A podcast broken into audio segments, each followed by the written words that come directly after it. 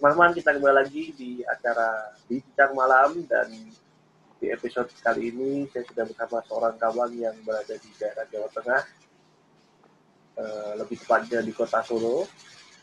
Beliau adalah seorang guru, tapi juga aktivis lintas agama lah sekarang mulai bergerak untuk bicara banyak hal di lintas agama, beragaman dan segala hal dan mungkin kita langsung kenalan dulu. Boleh dikenalkan namanya usia statusnya apa mungkin? Menikah okay. atau sedang obral atau apa? Bolehlah semua ada ditulis. Semua bisa disampaikan. Oke nama saya Albert Dananto uh, usia juga ya? Uh, usia dekade terakhir sebelum memasuki kepala ganti kepala lah Okay. Puluh angka puluhan. Status single available. Oke, okay. apa lagi? Ya, berarti buat penonton yang sedang mencari pasangan hidup, nah ini ada pokok-pokok yang statusnya single available nih. Ya, uh, Oke, okay. mungkin kita mulai dengan uh, sehari-hari. Sehari-harinya sekarang maksudnya sebelum pandemi lah jangan bilang setelah pandemi kan mungkin banyak yang berubah ya. Sebelum pandemi kegiatan hariannya apa? Kalau sampai hari ini saat rekaman ya masih statusnya masih guru sih. Jadi guru uh, di SMA Negeri 2 Salatiga uh, ngajarnya uh, pendidikan agama Kristen dan budi pekerti. Ya mungkin itu yang profesi utama ya. Oh, jadi profesi utamanya guru ya. Lalu selain jadi guru, kegiatan lainnya apa? Kan jadi guru kan hanya pagi hari. Uh, kalau yang lain ya ngerintis komunitas sendiri sih, maksudnya di komunitas Duta Kebenaran Kristus. Oke. Okay. Di Salatiga. Di Salatiga ya. Basic base-nya di Salatiga ya, bukan di Solo ya. Solo ya, aja asal Salatiga. ya. Ya, Salatiga. Oke, jadi sudah berapa tahun jadi guru? Kalau guru baru 2018 ya, kalau guru dua tahun lah di sekolah sama. Tapi sebelumnya jadi guru rohani di mana-mana ya? Sebelumnya ya nggak tahu lah itu orang lain yang istilahkan nggak menganggap diri sendiri sebagai guru. Oke, iya karena saya mengenal Albert ini saya mengenal 2012 akhir saya ingat. Jadi bisa dibilang udah tujuh setengah tahun kali ya kita berkenalan. Eh tujuh setengah apa delapan setengah matematika kita kurang bagus. Intinya kalau lebih segitu ya jadi udah cukup lama kenal Albert. Bagaimana dulu dia masih di Jakarta dan sempat menjadi apa ya full timer di sebuah gereja gereja yang isinya bukan orang Indonesia malah gitu ya jadi mungkin kita mulai cerita dari situ kenapa jadi karena mulai cerita dari yang saya kenal lah jadi dulu gimana ceritanya bisa menjadi full timer di sebuah gereja yang isinya orang-orang luar negeri? Uh, intinya dulu pernah rusak lah ya. Saya pernah hidup tidak benar. Lalu ditegur Tuhan, tapi kemudian uh, ada rasanya panggilan gitu. Ini ini versi singkat ya, maksudnya rasain panggilan. Lalu waktu di konsel uh, saya cerita ke teman-teman komsel kalau uh, pengen pengen pelayanan sepenuh waktu gitu. Lalu salah satu teman saya uh, di komsel berkata uh, jangan apa ya jangan cuma modal perasaan gitu jangan cuma pengen-pengenan gitu jadi kalau memang Tuhan yang uh, suruh ya minta tanda. Jangan pernah ngelamar di gereja tapi biarkan gereja yang cari kamu gitu. Jadi lalu suatu saat saya ikut Natalannya Pak Pramono Limanto. Di waktu itu kan saya 2010 ada di komunitas BSD komunitasnya Pak Pram. Dan waktu Natalan di sebuah restoran lantai dua saya waktu itu eh, acaranya diadain di lantai dua dan di lantai satu ada Pak Samiton eh, Pangela ya di lantai satu. Nah beliau menghadap ke pintu beliau makan dan beliau ada janjian dengan orang lain. Dan saya di apa ya di, dipanggil gitu jadi lambaikan tangan gitu suruh gabung. Dan karena acaranya masih belum mulai dan saya masih memang datang lebih awal. Lalu saya ngobrol-ngobrol. Ternyata waktu itu Kak Sam lagi nawarin atau nyari uh, orang untuk uh, bisa jadi full time di gereja Nigeria. Jadi ya itu sebetulnya temannya istrinya kalau nggak salah ya. Jadi yang gereja Nigeria ini. Jadi dan teman yang ditawarin itu nggak mau. Lalu entah juga waktu itu mungkin iseng atau tidak ya waktu itu ditanya ya kamu mau nggak beb gitu ya ya saya pikir karena saya sudah dua tahun itu tadi dari 2010 saya cerita di Komsel kalau mau pelayanan sepenuh waktu itu jadi ya saya pikir saya juga bukan orang-orang yang ngeroh-ngeroh dalam arti suara Tuhan yang audible gitu ya. Jadi ya, ya pikir ya sudah lah coba. Kalau memang Tuhan e, memang ini dari Tuhan ya entah gimana caranya gitu sih. Jadi ya itu ceritanya. Oke. Okay. terus ya, ya jadi... melewati proses kemudian interview dan segala macam. Oke. Okay. ya jadi setelah itu kan eh, setelah dari yang pertama kemudian kalau nggak salah beberapa kali kemudian juga full di beberapa gereja ya. Eh, entah jadi koordinator entah jadi gembala atau segala macam gitu ya yang dua tahun gitu. Nah eh, lalu gimana ceritanya kemudian malah masuk ke dunia pendidikan? Kan eh, ini dari dunia dari seks dari rohani gereja lalu kemudian langsung muter bersama pun derajat ke sekuler malah jadi guru. Apa yang membawa ke sana? Um, sebetulnya nggak jauh beda sih hanya masalah tempat dan lebih formalitas saja cuman kalau saya dulu kan dari dulu panggilannya di remaja jadi kalau sekarang masih ngajar di SMA ya tidak jauh beda. Hmm. Nah, kalau uh, saya tertarik di pengajaran tapi lebih ke ya walaupun memang proses hidup ya. Jadi tidak uh, bisa tiba-tiba langsung tajam gitu enggak. Saya merasa uh, dulu suka khotbah misalkan ngajar gitu ya lama gitu khotbah satu setengah jam itu saya rasa uh, dulu ada pengkhotbah yang terkenal khotbahnya juga lama jadi saya punya pembenaran diri waktu itu jadi uh, suka ngajar gitu. Tapi lama-lama dalam sekarang ini ngajar juga ini saya merasa bahwa panggilan saya itu apa ya menemani atau jadi teman seperjalanan lah. Jadi banyak orang kalau sukses itu teman gampang. Tapi kalau dalam merintis sesuatu, lagi memulai sesuatu, dan saya pernah ngerasain di situ. Jadi tidak eh, banyak orang mau jadi teman gitu. Nah saya rasa anak-anak remaja gitu tuh banyak yang masalahnya masalah eh, apa ya kepercayaan diri, nggak didukung keluarga, konflik komunikasi dengan orang tua juga karena satu pengen cita-citanya ini. Dan itu kan sudah biasa ditemukan di pelayanan-pelayanan. Jadi eh, di pelayanan istilahnya juga khotbah, ngajar. Dan saya juga waktu setelah lulus kuliah kan sempat diriin lembaga training. Lalu waktu waktu pelayanan pun sejak tahun 2013 mungkin ya saya sudah tidak terlalu pengen khotbah gitu. Saya maunya istilahnya tanda kutip ikat kontrak gitu. Kalau gereja-gereja yang keras, gereja yang percaya, saya lebih suka menemani di jadwal rutin, lebih suka melatih orang gitu. Jadi kalau teori teori apa ya berbicara itu mungkin bukan speaker ya, tapi lebih ke trainer. Itu lebih ke melatih orang, lebih ke workshop gitu ya istilahnya kalau bahasa-bahasa training. Jadi bukan yang atau coach gitu ya bukan yang uh, public speaking yang motivator gitu ya. Gitu, jadi menurut saya tidak terlalu jauh beda lah antara pelayanan dan dan apa yang sekarang saya tekuni ini. Jadi masih masih dari sisi usia saya memang lebih suka remaja terus apa ya lebih suka jadi teman ya teman curhat. Makanya dalam sekolah pun saya sebenarnya nerabas peraturan salah satunya saya tidak mau dipanggil pak gitu. Saya masih mau dipanggil kak gitu ya. Ya hmm. kedua juga karena alasan single gitu masih tidak terlalu kelihatan tua gitu. dan umurnya umur harusnya tetap jadi anak ya sudah ya ada ada murid sih bantah ya nggak bisa toh pak. Bapak aja usianya sudah hampir sama dengan bapak saya. Gitu ya. jauh beda.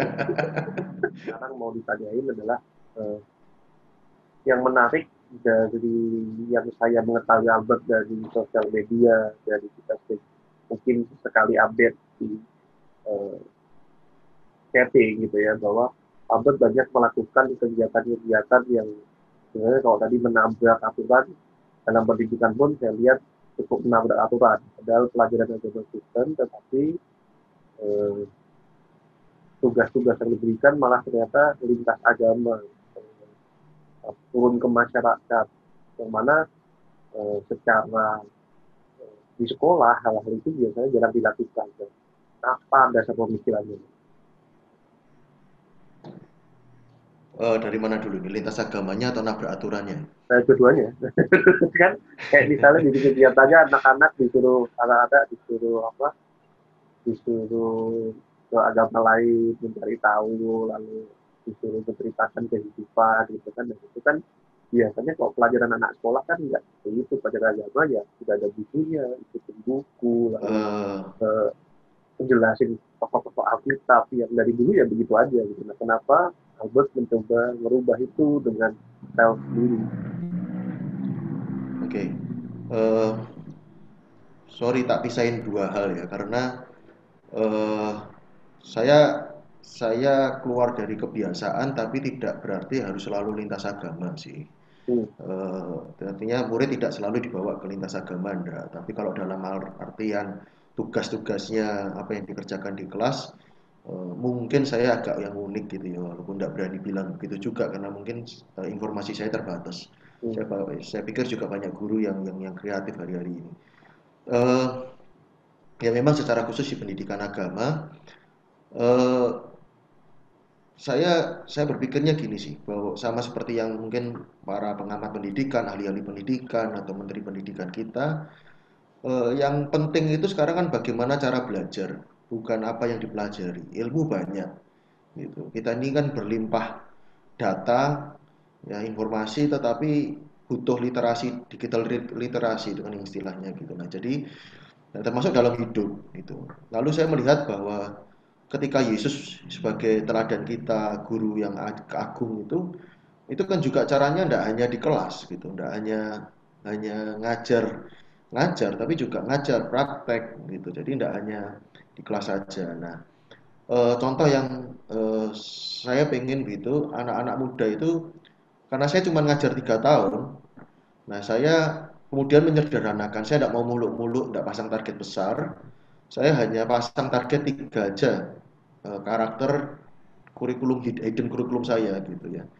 Jadi uh, yang pertama itu care, peduli, yang kelas 11 atau kelas 2 SMA itu ke courage ya, jadi berani. Yang ketiga itu uh, kreatif, jadi 3C. Gitu peduli, berani, kreatif. Nah, dasarnya peduli dulu. Karena di situ dasarnya kasih. Pelajaran orang Kristen apa istilahnya kita pengikut Kristus itu kasih. Ya, kepedulian itu. Tidak boleh dingin duluan. Nah, kamu akan dikenali dengan cara kamu mengasihi orang lain. Nah, yang kedua percuma kamu berani eh sorry percuma kamu itu eh, pinter kamu baik kamu punya potensi kalau tidak berani gitu hmm. berani mengungkapkan pendapat berani berkarya berani ya harus berani gitu yang ketiga karena tidak semua orang, kebetulan saya ngajar di SMA negeri, yang saya tahu tidak semua orang langsung kuliah. Jadi siapa tahu ada yang kerja.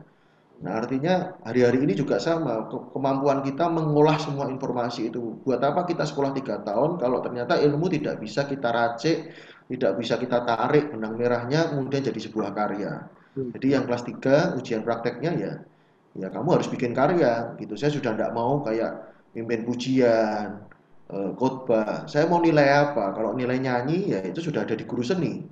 Gitu. Kalau mau khotbah, mereka tidak diajari hermeneutik, tidak diajari homiletik. Mereka kita kan hanya jadi mencetak uh, apa orang-orang yang pinter ngomong gitu loh. Lalu kalau nyanyi kan saya tidak bisa nilai hatinya. Jadi buat apa gitu. Jadi buat saya dan dan gereja terlalu banyak slogan, terlalu banyak apa ya uh, moto atau sem, apa ya uh, judul-judul acara yang yang yang jadilah garam jadilah terang tapi buat saya sudah ada waktunya lagi lah ngomongin khotbahin garam terang itu udah hafal lah jadilah garam jadi terang jadi jawaban gitu jadi buat saya uh, karya yang harus mereka kerjakan saya latih dari kelas 10 ada proyek itu adalah mereka harus jadi problem solving gitu harus punya karya yang problem solving gitu mau jadi jawaban buat dunia gimana kalau nggak tahu soalnya jadi saya bikin tahapan yang kelas 10 cari masalah di sekelilingmu. Masalahmu apa? Bikin proposal ke saya. Solusinya apa? Yang kelas 11, nah itu solusinya dikerjakan rame-rame. Saya mau ngelatih yang berikutnya adalah kolaborasi. Hmm. Gitu. Karena apa kalau kelas 10 ya tugas kelompok, tapi kalau kelas 11 tugasnya satu angkatan. Hmm. Saya benturkan ke mereka, ngatur waktu rapatnya bisa enggak. Itu hal, -hal kecil sih, itu ngatur rapat, nanti siapa yang dominan, ya itu biarkan terjadi konflik-konflik di antara mereka. Hmm. Jadi nah, siapa tahu mereka enggak mau kerja kelompok, mintanya kerja sendirian, ya saya biarkan. Atau mereka juga boleh nawar sama saya. Kalau tugas enggak mau ya boleh nawar sama saya. Gitu. Jadi uh, saya berikan kebebasan harus berani kelas 11. Yang kelas 12 ya tadi kreatif, karya, jadi uh, itu itu. Lalu kalau untuk untuk lintas iman, lintas agama, uh, gimana ya? Saya ngelihat bahwa atau saya sendiri ngalami sih, ngerasain gitu. Sedih dengan guru yang S2 gitu ya. Tapi bukan hanya ngajarin soal radikal agama. Kalau radikalis agama buat saya masuk akal.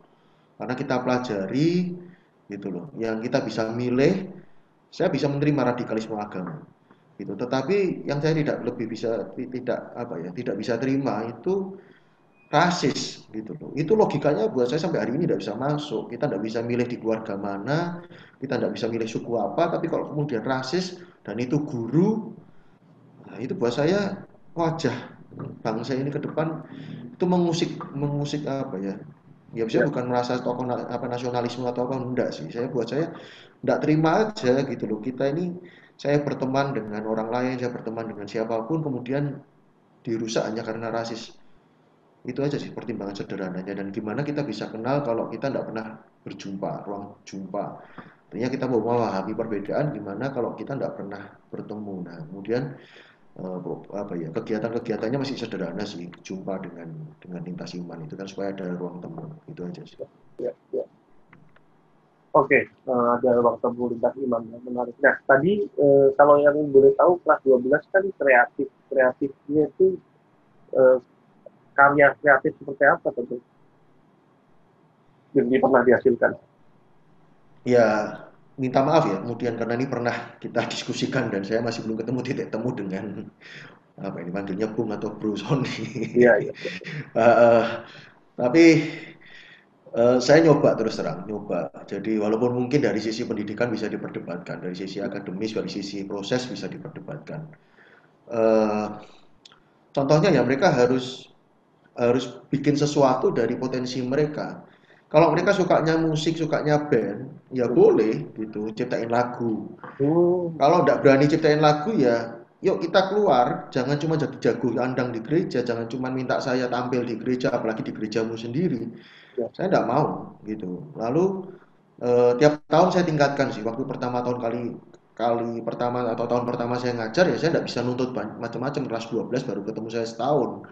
Jadi eh, saya agak beda gitu masih boleh lah eh, bakti sosial hmm, aksi hmm. sosial boleh.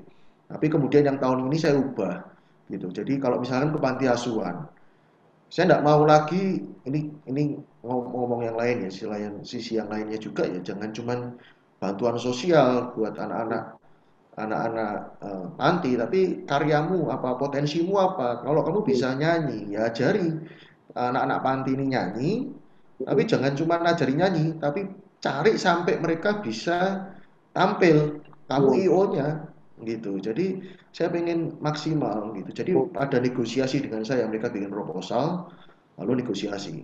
Atau yang lain ya pernah saya bawa kalau modelnya sekelompoknya tidak pede gitu, orang-orangnya malu-malu. Ya tak bawa aja ke jalanan keliling kita ngamen gitu.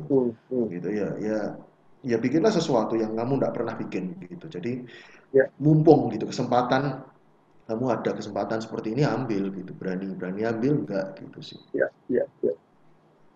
Ya menarik menarik. Ya jadi berarti yang waktu itu Bu Albert pernah share musik video di Instagram itu kelas 12 berarti ya? Karya anda kelas 12 ada yang kelas 12 ada yang kelas 10 ada yang kelas 11 kelas 10 yang tadi mungkin problem solving sih Nggak oh. Instagram mana yang dilihat oke okay. iya iya iya iya perlu Instagram lu lah maksudnya yang foto-foto yang mana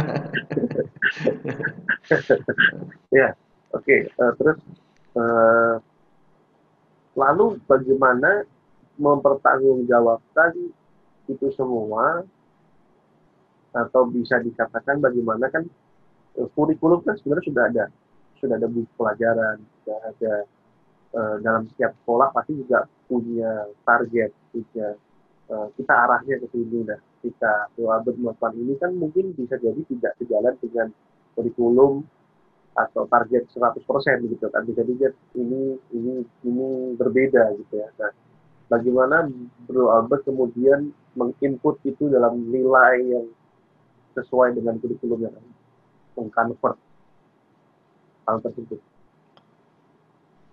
uh, kalau menilai agak beda sih ya. Tapi kalau soal soal kurikulum gini.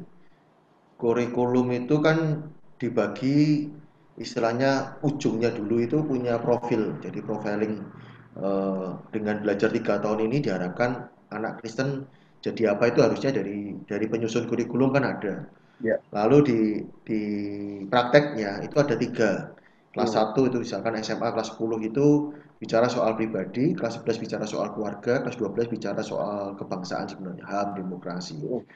nah lalu dari situ di setahun ya akan bicara itu aja. Kelas 11 itu dari awal satu semester apa dua semester itu bicara soal keluarga. Hmm. Nah, yang buat saya heran itu ya maaf kata ya. Makanya kalau ini sekalian dilihat ya, insya Allah gitu semoga dilihat ya pemangku ini kebijakan gitu. Saya melihat bahwa terjadi apa ya, pengulangan hmm. nah, materi-materi itu hanya pengulangan demi pengulangan kalimat pendek intinya lah paragraf itu bisa singkat tapi dibuat panjang saya baru-baru ini kaget menemukan buku pelajaran kelas SD itu 200 halaman. Dan itu tulisan gitu loh. Lalu contoh-contohnya lagi kan belum belum tentu Indonesia. Jadi saya bisa ngajar bahan satu semester dalam kurang dari setengah semester. Ya. saya tidak mengikuti lagi silabus dalam arti, oh ini materi bab ini harus diajarkan sekian kali pertemuan. Ya. Terus terang saya lawan-lawan itu sih. Itu ya. kenapa bisa dalam sekali pertemuan sehingga sisanya saya bisa selipkan materi-materi yang lain. Kalaupun memang harus disampaikan karena pelajaran itu topiknya menarik ya saya akan menambahkan e, contohnya remaja dan cita-citanya nah itu saya akan kupas e, sesuai dengan jam jam pertemuan tapi saya ada materi sendiri yang saya sisipkan sih gitu kalau penilaiannya nah ini bicara soal penilaian agak berbeda juga karena ya maaf ini mungkin juga karena saya juga tidak ada beban habis ini jadi uh, jujur saya tidak pernah bikin uh, bukan tidak pernah bikin ujian ya, tapi TTS, TAS itu ya, apa, tengah semester, mid semester atau ujian akhir semester, saya tidak ikut aturan. Gitu. Hmm. Jadi kalaupun dipaksa, saya dipaksa sih, bikin hmm. pilihan ganda. Hmm. Maka yang saya lakukan adalah seminggu sebelumnya saya kasih soalnya anak-anak. Saya suruh ngerjakan di depan saya, nanti di akhir pertemuan saya kasih kunci jawaban. Buat saya tidak mendidik sama sekali pilihan ganda.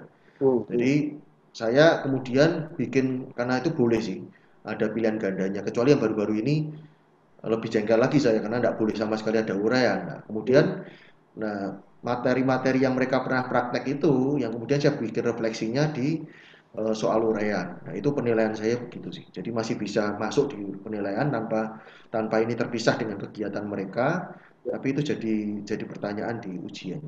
Iya iya iya ya, menarik sebenarnya setuju sih. Ganda itu kadang-kadang tidak merujuk malah jadi seolah kayak kuis televisi ada pilihan ini mana jawabannya jadi orang bukan benar-benar mengerti tentang sesuatu tapi menebak sesuatu gitu. Itu itu memang hal yang sebetulnya masih perlu banyak dan mungkin akan panjang pembahasan dari itu kalau bicara dunia pendidikan. Eh, tadi bicara bahwa kurikulumnya ada lalu kemudian bisa diselesaikan dalam waktu singkat lalu sisanya banyak e, dimasukkan hal lain yang juga disebutkan. Ada penolakan ya sih dari pihak sekolah ya, artian e, hal tersebut ditolak dari mungkin orang tua atau mungkin guru atau mungkin muridnya sendiri. Uh, relatif enggak ya. Walaupun saya pernah ditelepon orang tua uh, orang tua sih. Hmm. Pernah saya ditelepon orang tua karena model saya kan saya tidak beri instruksi. Jadi hmm. itu kelas 12. Hmm. Jadi saya minta mereka ajukan diri proposal mau bikin apa. Saya tidak pernah tunjuk. Mau kelompok mau pribadi yang penting mereka bisa tanda kutip bukan saya sebetulnya tidak minta perdebatan tapi Hmm. mereka harus bisa mempertanggungjawabkan apa yang mereka tulis di proposal Hmm. nah ketika saya mau mereka juga tidak menyerah ketika saya tolak sama Hmm. kan seperti skripsi dicoret Hmm. gitu ulang atau ganti jadi eh, apa namanya ketika ditolak lalu sebetulnya anak itu sudah saya setujui Hmm. gitu tetapi lapor ke orang tuanya tidak seperti itu lapor ke orang tuanya saya mempersulit dia Hmm. itu yang pertama kalau dari orang tua. Kalau Ya. dari sekolah relatif tidak, apalagi yang karena negeri, guru agama lain eh, tidak peduli karena juga tidak tahu materinya kita. Nah justru saya mau ngomong di sini, justru tantangan saya dari guru sesama guru Kristen. Jadi bukan guru pelajaran agama Kristen, tapi guru yang beragama Kristen. Itu menurut saya justru kadang kala ada tantangan dari mereka sendiri. Hmm. Contohnya, salah satu contoh. Ya Pak, nggak usah neko-neko lah. Jadi sejak awal saya masuk pun udah begitu. Pak, nggak usah ngajuin eh, apa ya, minta ini itu ke pimpinan, ke kepala sekolah, ke sekolah. Dan buat saya aneh gitu loh. Saya belum nyoba. Contoh katakanlah, misalkan saya tidak ada gitar, maksudnya kami eh, murid-murid tidak ada gitar untuk ibadah. Ketika diberi kesempatan sekolah, oh silahkan siapa mau mengajukan untuk sarpra, sarana prasarana.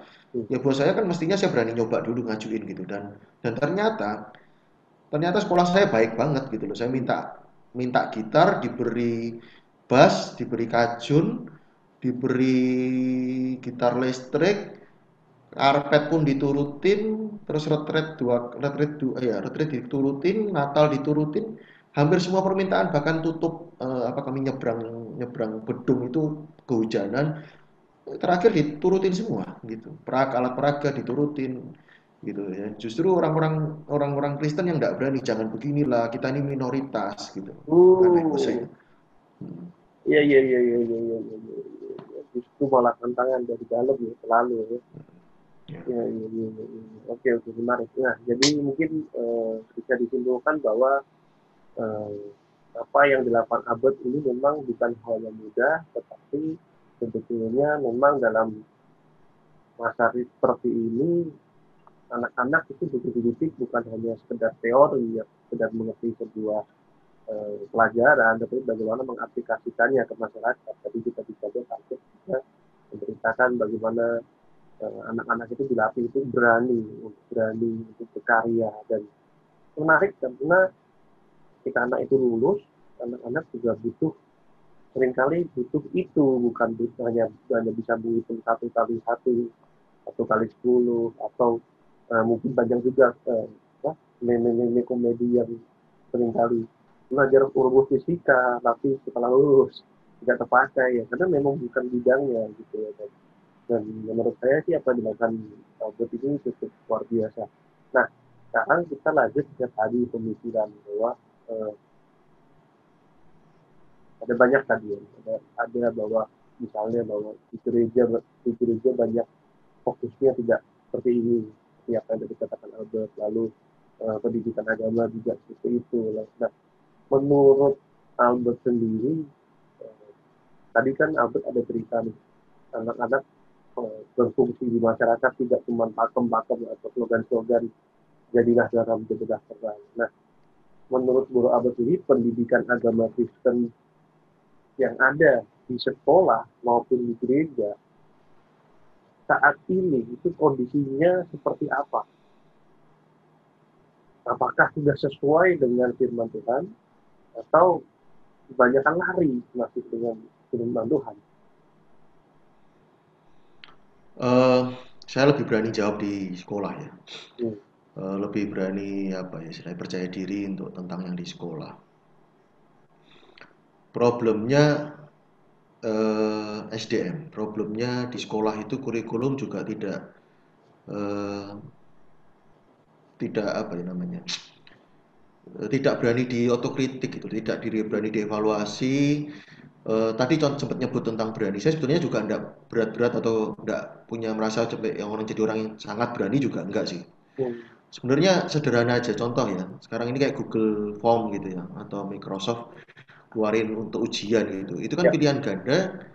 Pilihan ganda sebetulnya bisa bisa banyak model, bisa skala, bisa betul salah, bisa bisa jawaban boleh dari satu Dropbox Ya. nah itu kan sebetulnya memungkinkan tapi kita itu aja enggak maksudnya terlalu terlalu apa ya enggak mau enggak mau keluar dari rasa nyaman enggak mau berpikir enggak mau mengevaluasi diri enggak mau maju nah Ya. ya walaupun ada terus terang mungkin ada ya guru-guru yang maju tetapi guru agama kok menurut saya yang saya lihat ya ya mungkin walaupun prosentasenya kecil bukan kita mungkin berhasil berkata oh karena kita minoritas mungkin jumlahnya tidak seberapa. Tapi kalau pembuktian saya di Google kalau anda kita cari materi pendidikan agama Ya. itu sangat minim. Jadi untuk berbagi pun juga enggak gitu loh. Jago kandang kita semua ini eh, dan juga tidak apa ya namanya tidak berkarya. Gurunya sendiri tidak berkarya sesuatu tidak mengikuti zaman. Hmm. Nah, kalau di gereja, ya minta maaf sih sebelumnya, tetapi dugaan saya itu karena kita terjebak kepada religiusitas, tidak pada spiritualitas. Hmm. Jadi setuju dengan salah satu lembaga penelitian yang menyatakan hal itu gitu loh. Kita ini aktif pelayanan tetapi tidak punya kedalaman. Dan itu Hmm. mungkin juga bukan hanya Indonesia. Baru, baru berapa tahun yang lalu saya ikut seminar juga pembicaranya dari luar sama sih membahas eh, eh, apa namanya persoalan ini gitu. Jadi eh, aktif gitu ya kita hanya masalah ibadah gitu eh, IO event ibadah di gereja, Hmm. tetapi eh, kehilangan kedalaman eh, spiritualitas gitu Ya, kita ya, dengan. Tuhan. Oke, jadi menurut ini jadi kita udah sedikit bergerak maju. Jadi kalau kita lihat baik itu di sekolah maupun itu di gereja, sering kali anak-anak diajarkan mengenal Tuhan atau mengenal agama itu dengan cara menghafal. Waktu kita sekolah, kita disuruh belah. Ujiannya adalah ujian praktiknya adalah maju ke depan doa Bapa kami, pengakuan Imam Rasul apalagi waktu itu lupa. Tapi selalu adalah hafalan. Kalau enggak eh, eh, 10 ayat yang kamu hafal.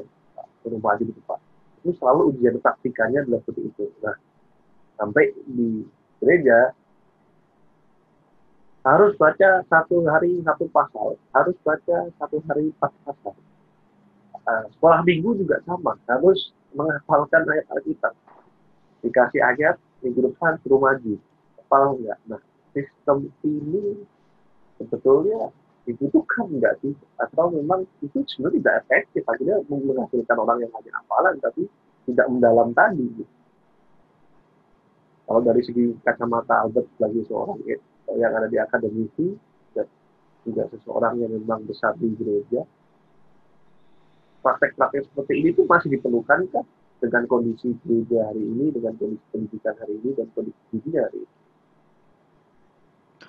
Kalau soal praktek ya mungkin tidak ya, tapi kalau soal soal hafalan ya mungkin dalam hal tertentu hafalannya sendiri itu kan netral gitu loh. Artinya tidak ada yang jelek dengan hafalan gitu. Ada beberapa hal yang kita memang dalam hidup ini perlu menghafal gitu loh. Tapi kalau terus bertahun-tahun hanya itu ya saya rasa enggak lah ya. Artinya eh, eh, menarik sih buat saya yang saya pakai ya. Yang saya pakai itu contoh sederhananya dari Alkitab.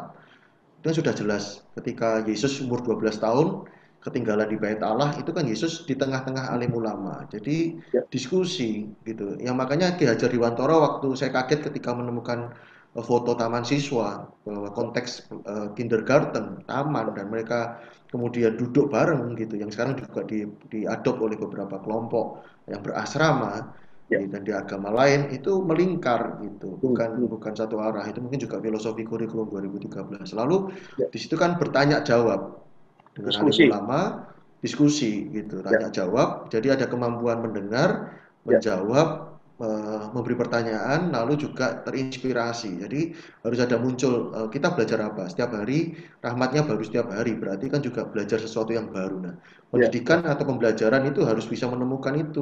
Kita belajar apa sih hari itu? Nah, Hmm. jadi kemudian juga kemampuan orang gini eh, kita sering dengar kalau orang pinter itu ditentukan dari jawaban tapi kan di sisi yang lain bukan itu aja. Orang pinter bisa dilihat dari cara bagaimana apa pertanyaan apa yang diajukan Iya. gitu jadi eh, ya tidak hanya melatih orang dengar jadi hanya khotbah satu arah tapi bagaimana di- diajak untuk anak muda ini tanya gitu kita yang jawab gitu. Jadi bukan hanya pengkhotbah yang hanya jelasin Ya. ya tanpa pertanyaan, tapi juga harus melatih anak muda bertanya gitu sih. Ya, ya, ya. ya. Menurut Albert nih eh, dengan apa yang sudah dilakukan, ya kan yang Albert lakukan ini kan tadi berkomunikasi juga dengan orang tua. Artinya dari sektor orang tua dan guru sudah memberikan hal ini. Dan harapannya ini jadi lebih ke harapan sih kita nggak bahas bagaimana gereja hari ini yang seperti apa dengan fenomena dengan jadi tapi apa sih yang masih kurang dari gereja untuk dalam hal konsen untuk mendidik generasi mendidik anak-anak muda lalu kemudian uh, menemani mereka sampai mereka akhirnya menjadi seseorang yang berhasil dalam yang di sini bukan hanya berhasil yang nilai dirinya yaitu kaya raya pinter tapi lebih kepada berhasil menjadi pribadi yang memang seperti yang Yesus ajarkan gitu kan. Apa sih yang masih kurang dari gereja dan apa yang dibutuhkan hari ini uh, uh, saya tidak bisa berani bilang ini objektif tetapi uh, subjektif ya artinya. Ya, saya mengalami saya melihat saya melihat dan saya merasakan. Kalau boleh sih hmm saya ini hari-hari ini kemarin ini kok tiba-tiba jadi baper gitu loh terdi hmm. apa ya terharu sekali hmm. saya belum ketemu istilah istilah yang tepat untuk mempersonal mempersonifikasi saya gitu saya hmm. gambarkan diri saya seperti apa tetapi hmm. saya tuh pengen gini loh di gereja itu ada orang-orang yang seperti juri di God's Talent hmm.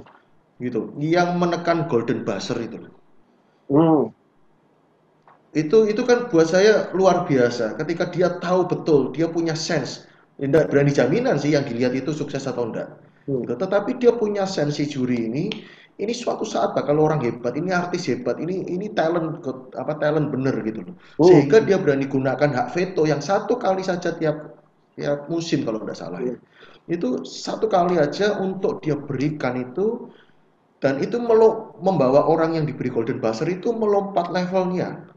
Lompatan. Nah, hmm. nah itu yang saya rasa perlu. Jadi uh, melihat orang jangan sebagai angka.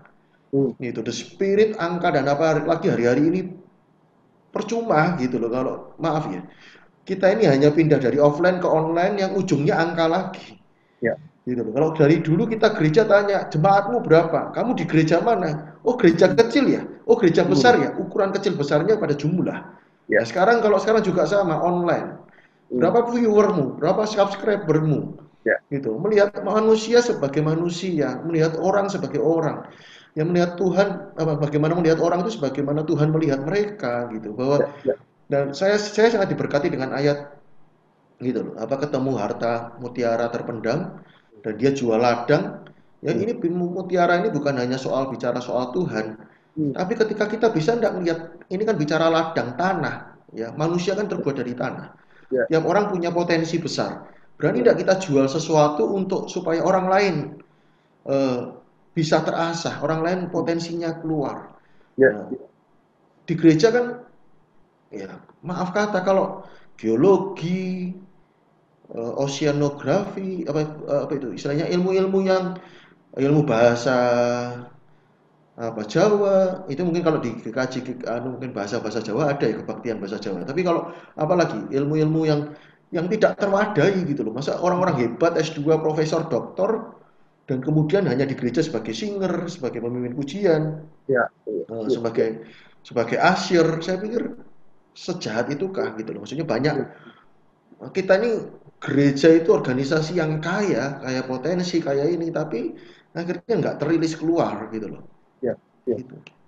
ya ya ya, ya. mungkin closing terakhir bro menurut bro sendiri ke depannya dengan semua kondisi yang terjadi sekarang ini normal lalu eh, di pendidikan juga sudah mulai normal di tingkat universitas bahkan ada namanya kampus merdeka kita nggak membahas ke situ tapi ada ada banyak perubahan dan sebagai seseorang Kristen atau seorang murid Kristus yang bisa dibilang kita mungkin bisa dibilang kita banyak belajar dan uh, bisa dibilang kita juga banyak tahu bagaimana kita akan meng, uh, ke depan ini tantangan apa yang akan kita hadapi dan bagaimana kita harus menempatkan diri. Itu sih. Hmm. pertanyaan sulit ya Babnya kan masa depan sama-sama belum masuk. ya, ya, kan maksudnya kita kan sudah bisa melihat apa yang sedang terjadi, lalu bagaimana uh, dengan apa yang proses ini lebih ke nggak hanya pandangan personal aja sih. Jadi pandangan personal nggak perlu wah benar saya dengarkan suara Tuhan dulu. Nggak nggak seperti itu juga. Maksudnya tidak tapi semua orang audible uh, tapi lebih ke ini sih, lebih ke menurut proses hidup yang terus alami, lalu bagaimana tuh melihat pandangan Tuhan terhadap hidup itu selama beberapa tahun sampai umur sekian lalu masuk ke dunia pendidikan dan dulu juga lama di dunia rohani di pekerjaan. Nah, ke depan ini dari semua fenomena yang sedang terjadi anak muda itu harus bersiap apa menurut gue selain tadi kan okay. tadi kan menarik nih ada di kelas kayak nggak nggak nggak nggak ngomong angka lagi. Lalu dalam pengajaran juga Guru Abed kan juga eh, membawa anak-anak ini untuk uh, bisa beraplikasi di masyarakat. Tapi jadi tidak cuma ketika tahu pinter belajar tetapi di luar juga terpakai. Nah ini ke depan ini menurut bro akan ada tantangan apa lagi dan seperti apa? Oke saya ngambil kata kuncinya tadi kalimat pertama sih tentang sebagai anak Tuhan. Ya. kalau sebagai anak Tuhan sebagai hamba Tuhan sebagai eh, tadi orang-orang Kristen itu saya justru melihat gini uh, kita ini sekarang ini kemarin-kemarin ini kalah semua gitu. Hmm. Kalahnya tuh apa? Menurut saya saya sampai hari ini masih mempercayai yang pertama takdir atau kodrat kita itu kita ini manusia roh ya. yang punya jiwa tinggal di dalam tubuh. Ya. Gitu. Yang kemarin kita sempat diskusikan itu. Jadi mau tidak mau kita harus menyadari roh itu nyata Ya, gitu. Ya. Se kalau kita bisa mempercayai kemarin kita diskusikan itu mempercayai kuasa gelap itu nyata ya semestinya kita juga harus mempercayai uh, roh Tuhan itu nyata gitu. Yes. Nah, yang salah ini kan pada praktek pada uh, prakteknya gitu. Ya. Yang kita sebut ngeroh dan apa. Tapi buat saya ngeroh itu normal dalam ya. konteks karena kita harus kembali kepada roh. Artinya nah, kalau kita ke depan ini, saya mempercayai apa yang ditulis Alkitab. Karena saya Kristen, saya mempercayai Alkitab itu ya dan amin. Ya. Artinya Tuhan tidak akan tidak akan bergerak di luar apa yang dikatakannya. Jadi ya. kalau kita mau tahu masa depan ya kita harus tahu dari apa yang kata Tuhan di firman Tuhan. Ya. Nah, per, jadi menurut saya ya harus connect dengan Tuhan. Nah, yang lemah atau tadi kalau bicara soal gereja adalah gereja kehilangan kuasa. Hmm. Gitu. Ya, gereja kehilangan kuasa, makanya ndak heran kemarin ada ada rame di sosmed kan, mana gitu. Hmm. gitu. Yang selama ini KKR kesembuhan mana gitu. Buat saya saya tidak mau pada perdebatan yang di pihak siapa tetapi itu sebetulnya suara. Suara mempertanyakan kuasa. Yeah. kuasa kuasa Tuhan kuasa gereja. Gitu. Yeah. jadi dan itu itu terjadi kalau kepala dan tubuh eh, bersama-sama gitu. Nah itu yang yang yang pertama itu sih. Kalau yang berikutnya kompetensi atau apa, mungkin dunia sudah sudah sudah banyak teorinya. Tapi yang berikutnya soal belajar, gitu. Soal belajar ya, ya yang pasti banyak orang kan sudah ngutip itu banyak orang ngutip kepada eh, apa namanya eh, yang pasti dalam hidup ini adalah perubahan itu sendiri kan gitu jadi ya kita harus siap dan tadi yang saya kutip dari ayat firman Tuhan eh, setiap baru, baru apa setiap hari baru rahmatnya gitu. Ya, ya. Jadi kalau Tuhan baru setiap hari, artinya harus ada hal-hal baru yang kita pelajari. Jangan pernah berhenti untuk belajar. Tantangannya ya. itu sih. Jadi eh, ya mungkin bahasa-bahasa gaul sekarang mewakili sih. Ya, hmm. piknikmu kurang jauh lah, gitu ya, istilahnya ya, gitu kan. Ya, ya. Harus harus buka wawasan, bahwa buka pemandangan. Yang berikutnya, eh, ini sekalian karena tadi terakhir ya, karena eh, buat saya bicara soal uh, tadi uh, mentor dan segala macam bicara soal saya sebut saya punya istilah lingkaran sehat. Hmm. gitu. Jadi mesti punya mentor atau saya sebutnya board of director. Hmm. jadi kalau kamu mentor boleh lebih dari satu untuk ngasah lalu orang tua rohani atau orang tua itu semua ada di board of director. Lalu punya rekan ya satu yang sejenis yang satu lawan jenis bukan soal kelamin. Tapi yang satu itu yang se sehobi seagama se, se apa namanya yang sama yang satunya yang beda. Jadi lovers dan haters bahasa gaulnya sekarang. Ya. ya kita harus hidup ini bisa Tindak. bisa merangkul yang haters gitu, mengelola mengelola orang yang berbeda dengan kita. Ya. Eh, yang terakhir mesti memuridkan. Nah, jadi eh, kemudian hidup ini terbatas. Perkara saya ditanya tuh tentang macam-macam soal masa depan, soal masa sulit, kiamat dan segala macam. Buat saya lepas dari soal itu chip apakah ini nanti arahnya ini konspirasi one world order? Apa new world order ya, saya tidak mau peduli itu karena kita mau ngadepi yang sama. Kita mau nanti ngadepi atau sekarang mau mati hidup ini terbatas. Berarti berikutnya kan harus berbicara soal kekekalan. Hmm. itu apa yang mesti kita kerjakan jauh melampaui masa hidup kita Ya. itu bisa dengan karya yang kedua dengan apa membangkitkan orang lain atau dalam arti bukan berdoa orang mati tetapi bagaimana kita memuridkan bagaimana kita Ya. melahirkan kalau mencetak atau melahirkan apa istilahnya menolong orang lain jadi pemimpin lah Ya. itu itulah investasi kita itu sih Ya. Ya, iya, iya. Ah, mungkin gini sorry saya mengutip satu hamba Tuhan besar di Jakarta ya jangan jangan memanfaatkan pelayanan apa jangan memanfaatkan orang untuk membangun pelayanan Hmm, hmm. tapi pakailah semua resources kita ini untuk membangun orang Ya, ya, setuju, setuju. Ya, ya, ya, ya. ya. Oke, terima kasih Bro Albert untuk sharing-sharingnya pada bincang malam malam ini dan buat teman-teman yang eh, tertarik untuk lebih tahu Albert seperti apa, nanti ada Instagramnya yang saya tampilkan dan teman-teman bisa melihat aktivitas beliau yang cukup luar biasa di dunia pendidikan yang dia perjuangkan hari ini. Dan buat teman-teman yang suka dengan acara ini boleh di like, boleh di subscribe, di share ke teman-temannya supaya kita dapat terus membuat acara ini berjalan. Dan terima kasih Bert. Ya thank you. Dikasih Thank you, kesempatan thank juga. thank you thank you Ya, banyak. terima Hmm, kasih, berbagi. dan semoga sehat selalu dan keluarga di sana Ya. salam buat orang tua adik. Tetap oke jaga diri pakai masker stay home. Ya. Bye